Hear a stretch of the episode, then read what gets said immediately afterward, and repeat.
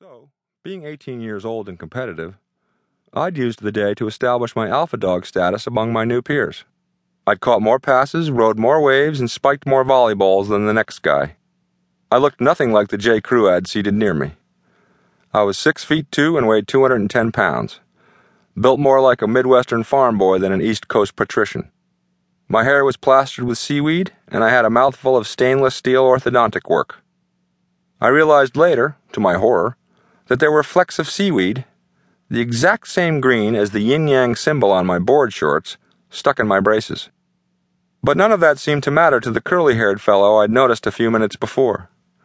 He walked up to me, stuck out his hand, and said, Yo, my name's John. What's yours?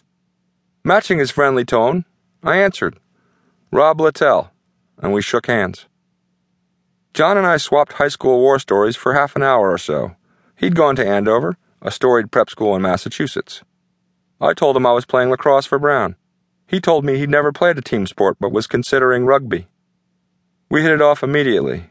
He was cool, funny, and restless. He laughed at my oddball sense of humor. I liked his good natured confidence. Someone blew a whistle and we filed back onto a bunch of old yellow school buses. Bouncing towards Providence, battling motion sickness and a carbon monoxide headache, I dimly heard my new roommate, Bradley Forster, say that the guy I'd been talking with was John F. Kennedy, Jr. This was news to me. I had no idea that he was at Brown, or even that he was such a big deal. In high school, I'd played sports, period. If People magazine existed in those days, we didn't get it at our house. I muttered to Bradley that John seemed friendly enough, and I returned to my nausea. I remember being vaguely proud of my ignorance. The next time I saw John was the following week at my dormitory on the north side of campus. I was returning from class one afternoon and found him penning a note on the little bulletin board I'd velcroed to the wall of my cinder block alcove. He'd stopped by to say hi, so I treated him to a sampling of the B 52s and the Talking Heads. I was glad to see him. We clashed immediately over music. I was into new wave, while John was a throwback, a purist who preferred rock and roll to pop, and the Rolling Stones to everything, and argued happily for an hour. John told me to come by his room sometime, so a few days later I headed over there. I remember thinking it was like an experiment. I'd see how it felt, if it would be easy and fun, or awkward and not worth the effort. John's room was a classic freshman dorm room furniture from the 50s, a rotary phone, two narrow twin beds, and a roommate seemingly chosen at random. The roommate, John Mubayed, was from Providence a local guy with a perpetual, slightly sheepish smile. He didn't get too involved in the whirl of attention around John. They had a live and let live arrangement that seemed to work quite well.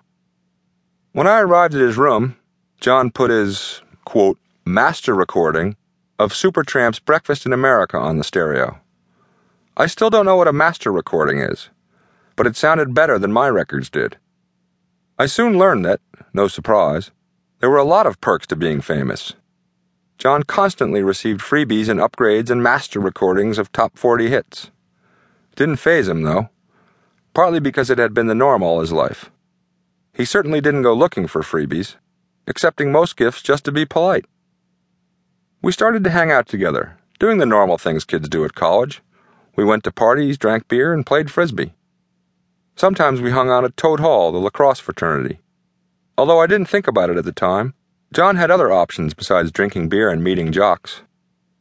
Within weeks of the beginning of classes, and before the social cement had set, I met John's cousin Kerry Kennedy, who was also at Brown, and her beautiful friend Nancy Richardson, who eventually married John's cousin and confidant, Bobby Kennedy. I recall a Wednesday conversation with them about the upcoming weekend. John and I had run into them at the Blue Room, the mid campus coffee shop and center of social activity at Brown.